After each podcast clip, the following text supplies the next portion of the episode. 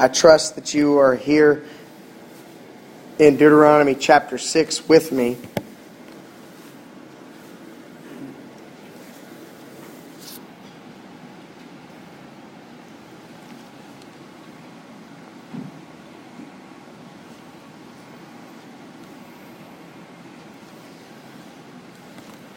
The word of our Lord in Deuteronomy 6 says this Now, this is the commandment. These are the statutes and judgments which the Lord your God has commanded to teach you, that you may observe them in the land which you are crossing over to possess, that you may fear the Lord your God, to keep all his statutes and his commandments which I command you, you and your son and your grandson, all the days of your life and that your days may be prolonged. Therefore, hear, O Israel, and be careful to observe it, that it may be well with you, and that you may multiply greatly, as the Lord God of your fathers has promised you, land flowing with milk and honey. Hear, O Israel, the Lord our God, the Lord is one. You shall love the Lord your God with all of your heart, with all of your soul, and with all of your strength. And these words which I command you today shall be in your heart.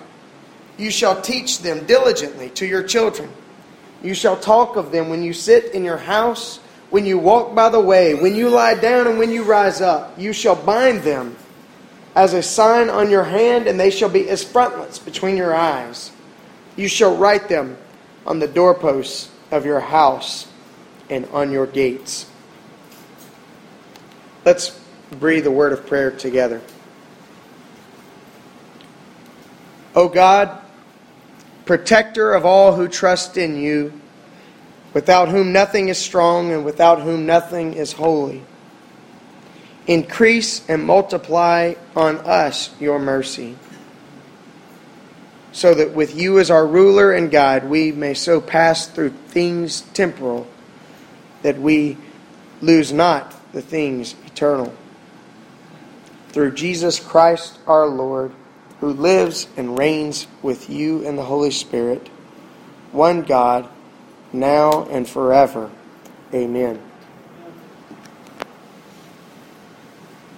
We have been making our trek during this season through the Old Testament. And just as a reminder to some of you and as a, a point of clarification to others of you, uh, the season proper, where you see up here on the screen, proper 12. And some of you are, are, have been scared to ask, what in the world does that mean? And others of you know what it means. But uh, we're in a season that's called common time. It's called a proper season. And it is a season that runs between. Um, between the death and resurrection of our Lord and Pentecost and the coming Advent. Bill mentioned just yesterday it's already almost August.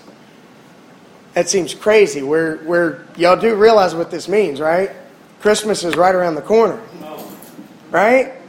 That I, I, I mentioned a few weeks ago that that's how I live my life. It's, it's either in constant celebration of, of Christmas or looking forward to the celebration of Christmas. We're, we're just a few months away.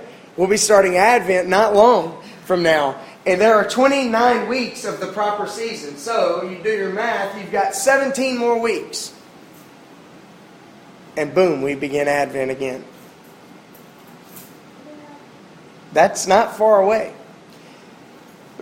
This is a it's a common time. It's it's it's kind of I like to think of it as filler. It, it's a horrible way to put it, but it gets us from one end of the uh, of the liturgical calendar to the other end, to to that beginning again, and um, that's uh, it, the liturgical calendar is an interesting thing. We normally think of it as stale and dead and old and tried and that sort of thing, but uh, but that's how we live our lives. We live our lives moving from seasons of celebration to other seasons of celebration, and we move we we live our lives moving from seasons of remembrance and seasons sometimes of depression uh, on, on into other seasons. And that's how God's people have always celebrated His presence.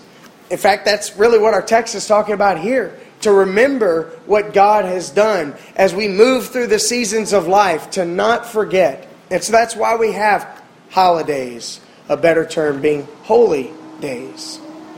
That's why we celebrate birthdays each and every year. That's why we celebrate Christmas each and every year, Easter each and every year. Because what has happened in our world really does matter. You matter, is what a celebration of a birthday means. Your life matters. Your life brings joy and peace. Your life brings happiness to others. What God has done for His people brings them peace and hope and joy and a reminder of His faithfulness.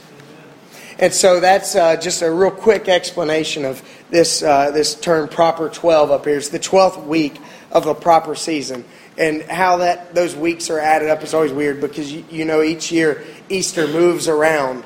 Um, and so sometimes uh, post Pentecost is proper four, sometimes post Pentecost is proper one, sometimes post Pentecost is proper seven, and there are weeks in between Easter and Pentecost that'll that'll fill up those those missing uh, those missing numbers. Sorry to get technical with you. Sorry to to uh, to, to, waste your time with that, but I felt like that would be a, a reasonable uh, explanation of, of why you see that term up there and why you see it on your bulletin and your communication card, which don't forget, hopefully you'll be filling out and dropping in the offering plate at the back of the sanctuary.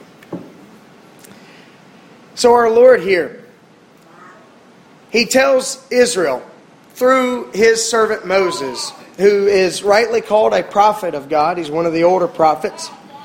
We don't normally think of him as a prophet because we typically think Isaiah and Jeremiah, Daniel, Ezekiel, Joel, Micah, and all those. Um, uh, the Italian prophet Malachi. It, it, you guys remember Malachi? Some people call him Malachi, which just sounds like the Italian prophet. But Moses, a prophet of God, he has led Israel out of Egypt, out of bondage under Pharaoh, and he's leading them to the promised land. And as they are approaching the promised land, you remember the years of wandering in the wilderness because of their disobedience and because of their lack of faith and trust in God. Well, He has led them up to the River Jordan, and they're looking out over the promised land. And one last time, Moses is reminding them of the law. He is reminding them of the covenant that they have made with Yahweh. That's that term Lord in small caps that you found in our text a few times. And so when we come upon the Shema in, in, chat, in verse 4, we read, Hear, O Israel, Yahweh our God, Yahweh is one. This was an important text for the ancient Israelites. This was a text that all. Uh, all little boys and girls would, would learn. This was a text that they could recite from memory in Hebrew. This was, this was a definer of who they were. They were the ones who were called to serve and to love Yahweh with all of their hearts, all of their souls, and with all of their strength.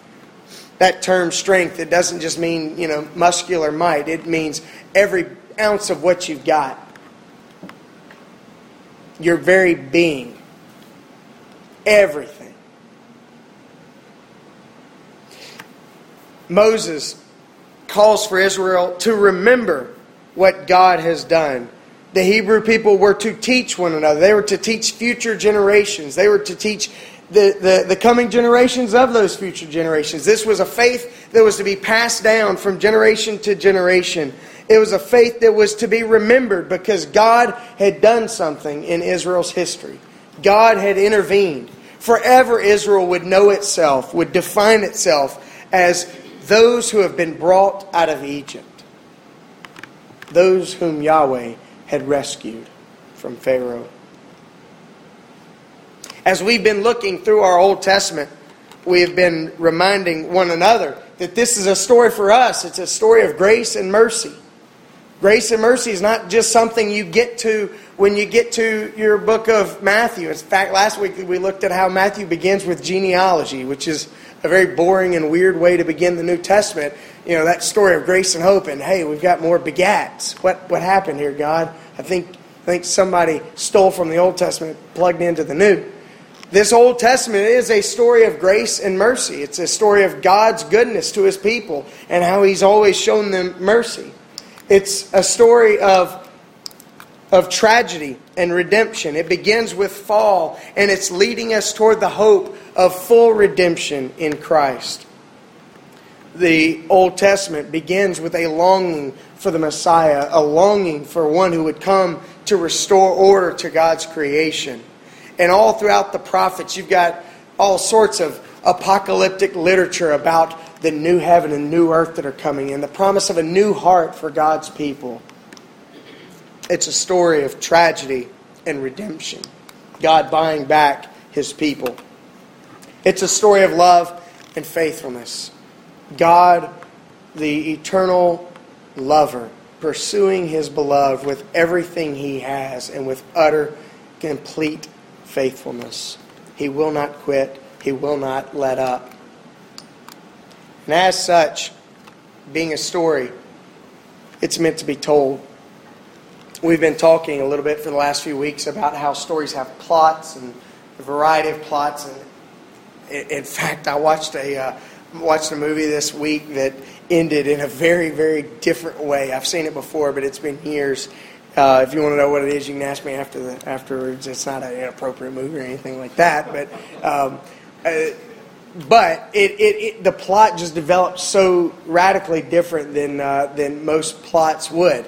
But um, we so we we've looked at plots, we've looked at settings. You know, every story has a setting, whether it's in a fantastic world or whether it's in the real world or whether it's in you know 17th century England or whether it's in a revolutionary America or whether it's in you know an ancient Akkadian culture. Every story has a setting.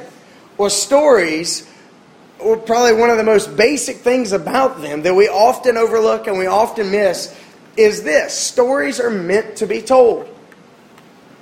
We tell stories, we share them. Writers publish them and make money off of them. Stories are meant to be told. They're not meant just for personal thrills on the part of the writer or on the part of the one telling. Stories are rarely told in the company of one where I'm just speaking and telling the story and no one's there to listen. That's called talking to yourself, which is perfectly well and good if you need to do that. But stories are meant to be told, they're meant to be shared, they're meant to be communicated. You know, that term communication, it is uh, the, the, the, the prefix com means with. It, it is about having union with another person through the telling of information or stories. Stories are meant to be told. Israel's understanding of itself was dependent upon its history. I mentioned just briefly, kind of in passing last week, that, that reliable history really begins with Israel's understanding of itself.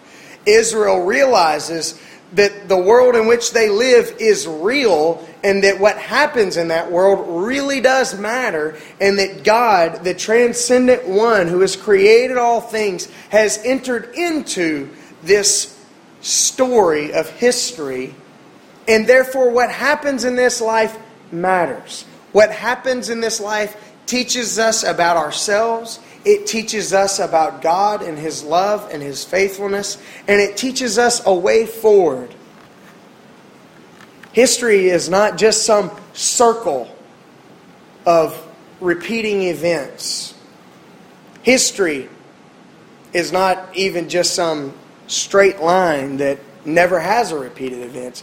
History is kind of like a a, a, spiral that moves forward. Yeah, there are a lot of things that repeat themselves, and that's why we say, you know, those who don't learn their history are doomed to repeat it. But history, as it moves forward, really does matter because unique people exist and unique events exist. There was only one parting of the Red Sea, there was only one Moses.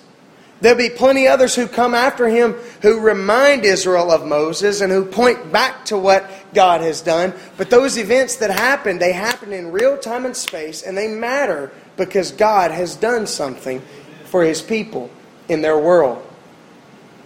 Israel understood that in their history, in, in who they were and in what God was doing among them throughout their history, that God was revealing Himself to them. They were learning who this character, this main character of history, Yahweh, is.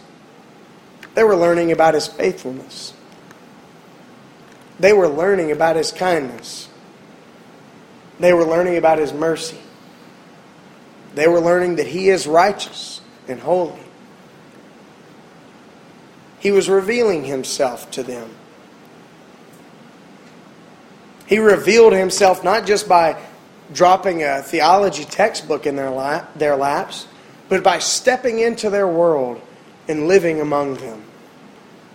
He made Himself known to them. He disclosed Himself. Israel understood that it was through recording these events, through being faithful and passing them on from generation to generation, that it was in that testimony of what has happened that they would remember who God was, that they would remember what He had done among them, and that they would learn about themselves and learn about Him and learn how to relate to Him properly and how to relate to Him in holy lives lived in holy communion with one another. And so they witnessed. They were called to be witnesses of Yahweh. They were called to simply share what they had seen and heard. And so that's why in Israel's history, you find things spoken of that normally would be washed away from other surrounding histories. The Egyptians wouldn't tell those terrible stories about their kings, they would tell only about the good things.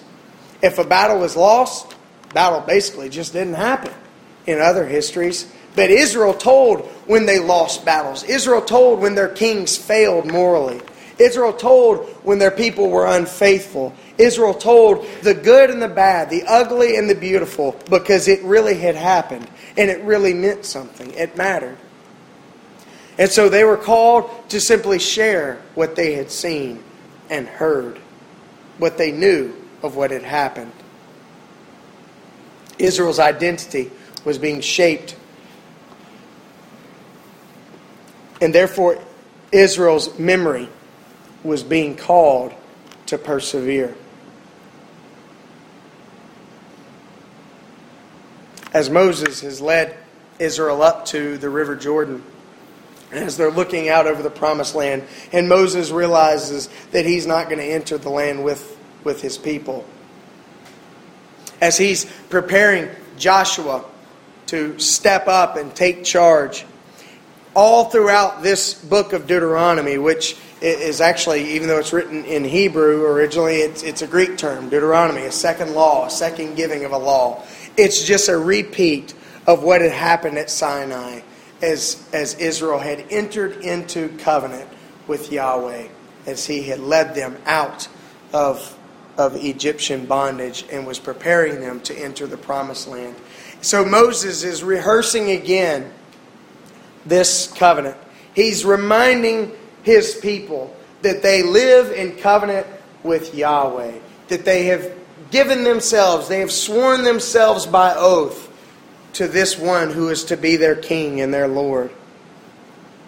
And one of the things he tells them is you're going to enter into a land that you that you've done nothing to prepare for yourselves. You're going to you're going to inhabit cities and towns that you've not constructed. You're going to benefit from farms that you didn't prepare, that you didn't plant. This land's going to be flowing with milk and honey, and it's all been graciously given to you. And he says, You're going to live in that land and you're going to grow old and you're going to grow fat because we all do. And you're going to be tempted to forget what God has done. And his charge to them throughout Deuteronomy is very simple never forget. Never forget Sinai. Never forget the Red Sea. Never forget what Yahweh has done for you because it matters. It happened.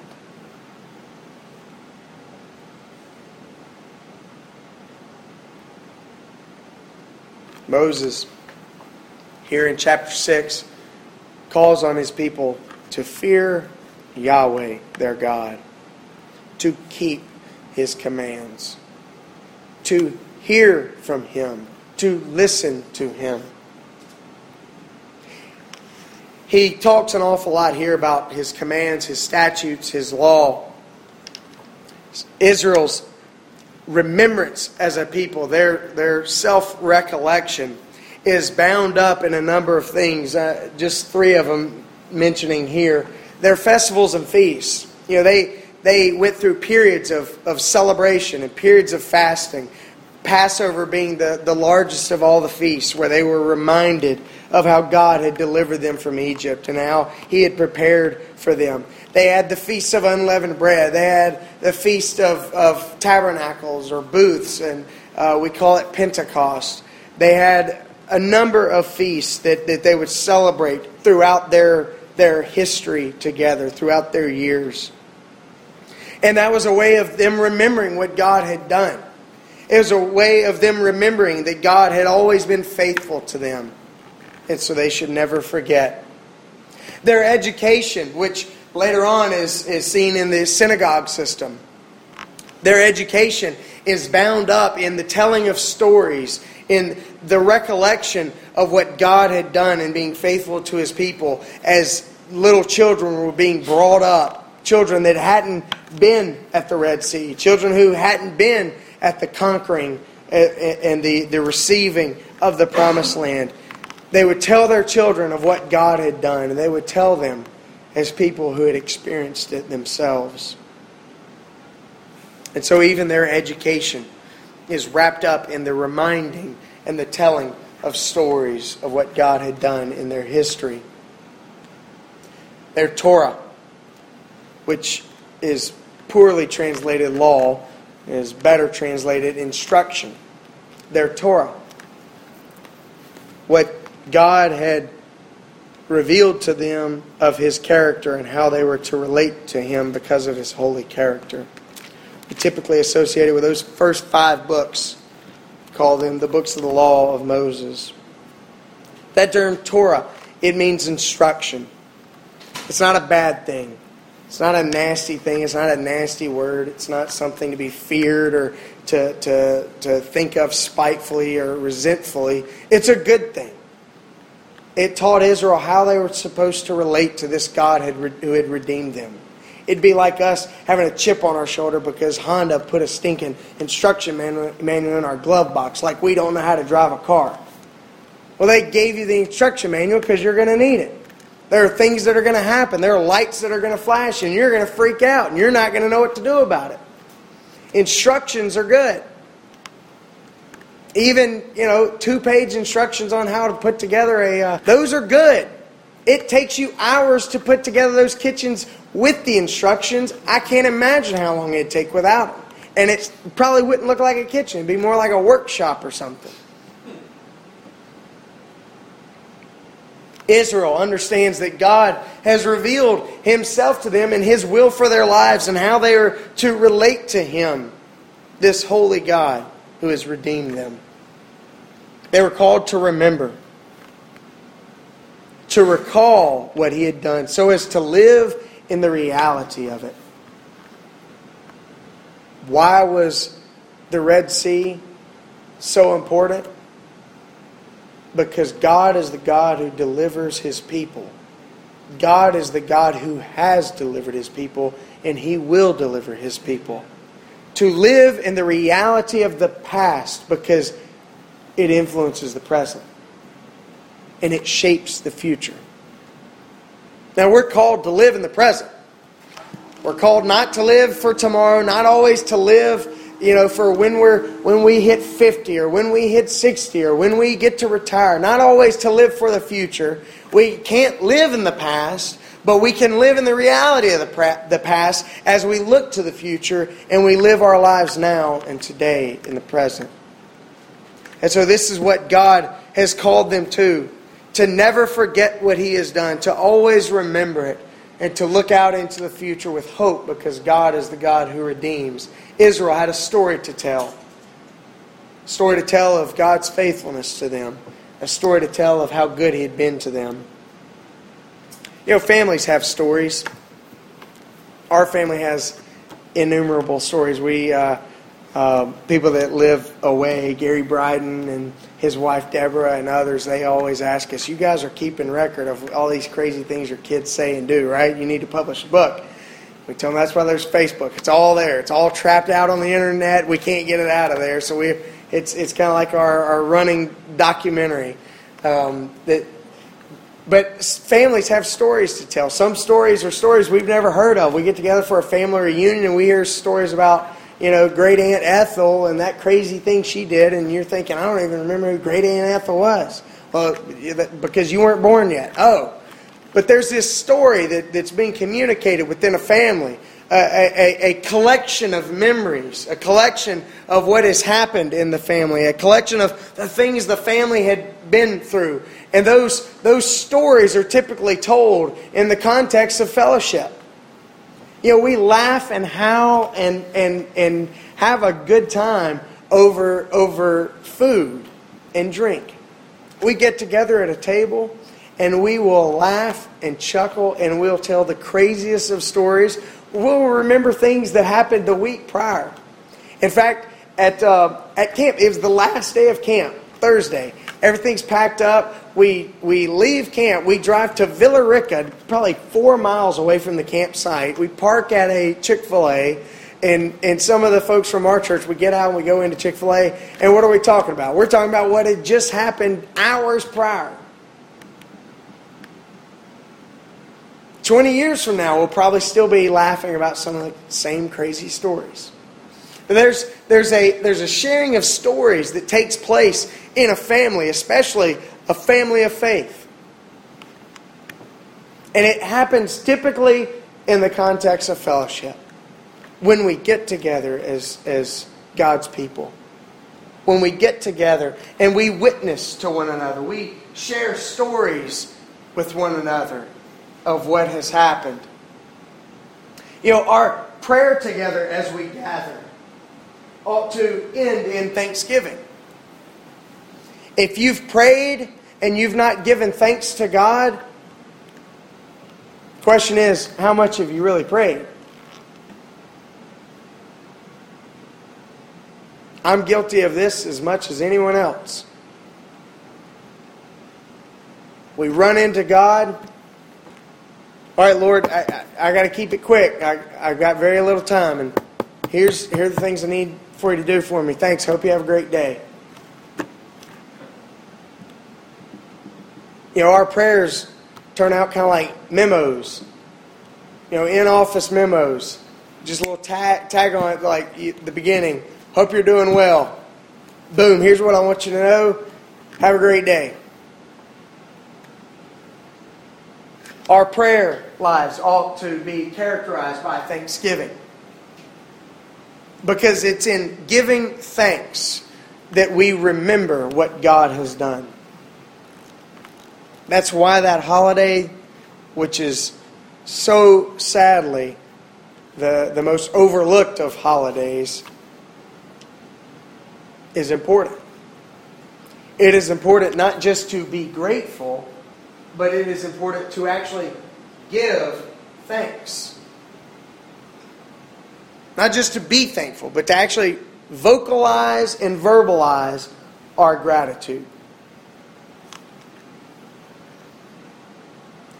It's in that giving of thanks in prayer, as we're remembering what God has done together, that we are able to remember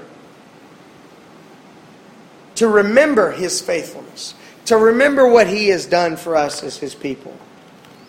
It's in the sharing of those stories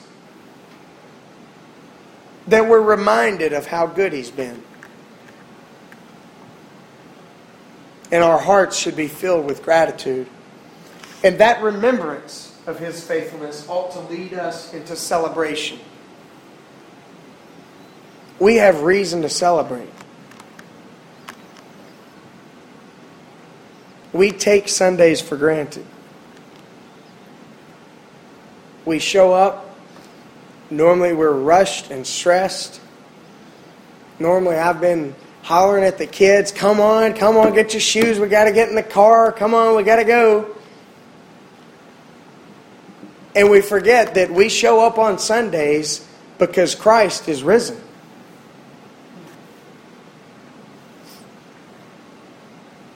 That's why the church celebrates on Sundays.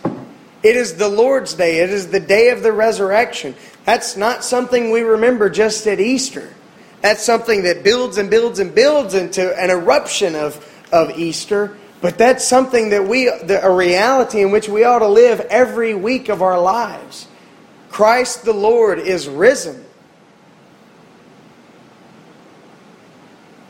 And we too are raised up with him in new life. And we too have reason to remember and reason to celebrate. We too, like Israel, have reason to hear that our Lord and our God is one. And we are called to love him with every bit of who we are. And we're called to remember what he has done for his people. We have a story to tell. And if we don't tell that story, it is as good as it's not happened.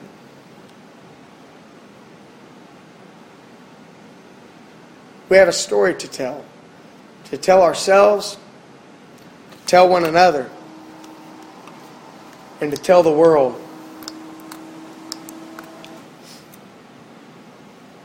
The scriptures call us to remember, to not forget to never forget what God has done because what has happened matters. It really has happened. And therefore it matters. What has happened encourages. We remember God's always brought us through.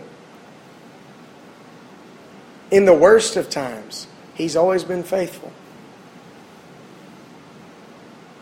You may have heard me or Lindsay mention before that we um, we have a little a little prayer book and left hand page we'll write in prayer requests and dates and on the right hand page we'll leave it blank and when those prayers are answered we'll write it in out to the side on the right hand page and some of those some of those prayers to go back and look through over the years have uh, have taken a while to be answered but most of them have been answered.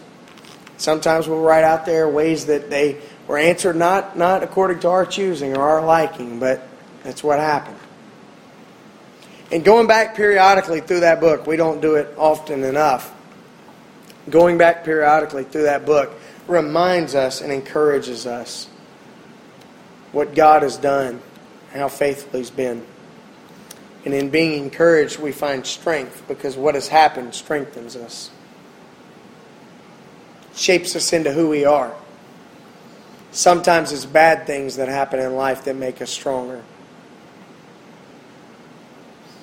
Sometimes it's those battles that we found ourselves beat nearly to death that we find strength to move on.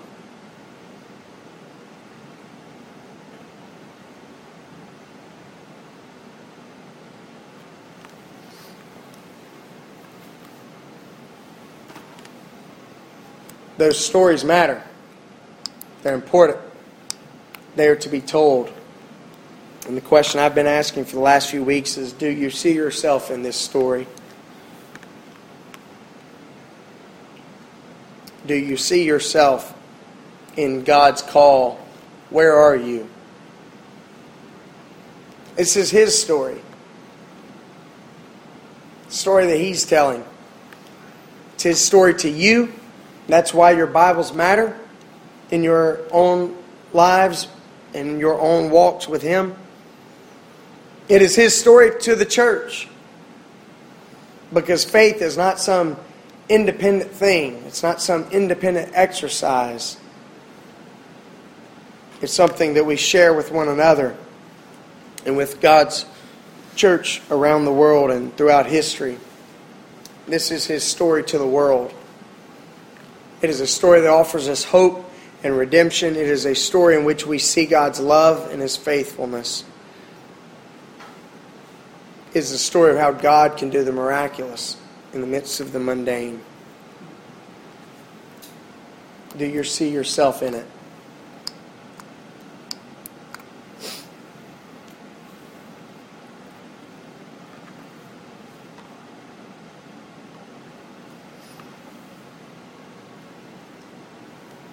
We're called as the people of God to remember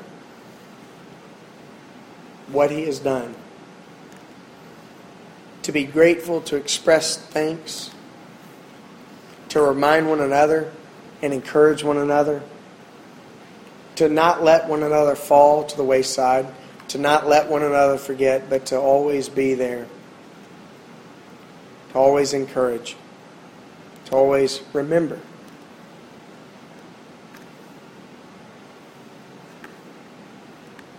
Where do you fall in the story? And with whom are you sharing it? Let's pray.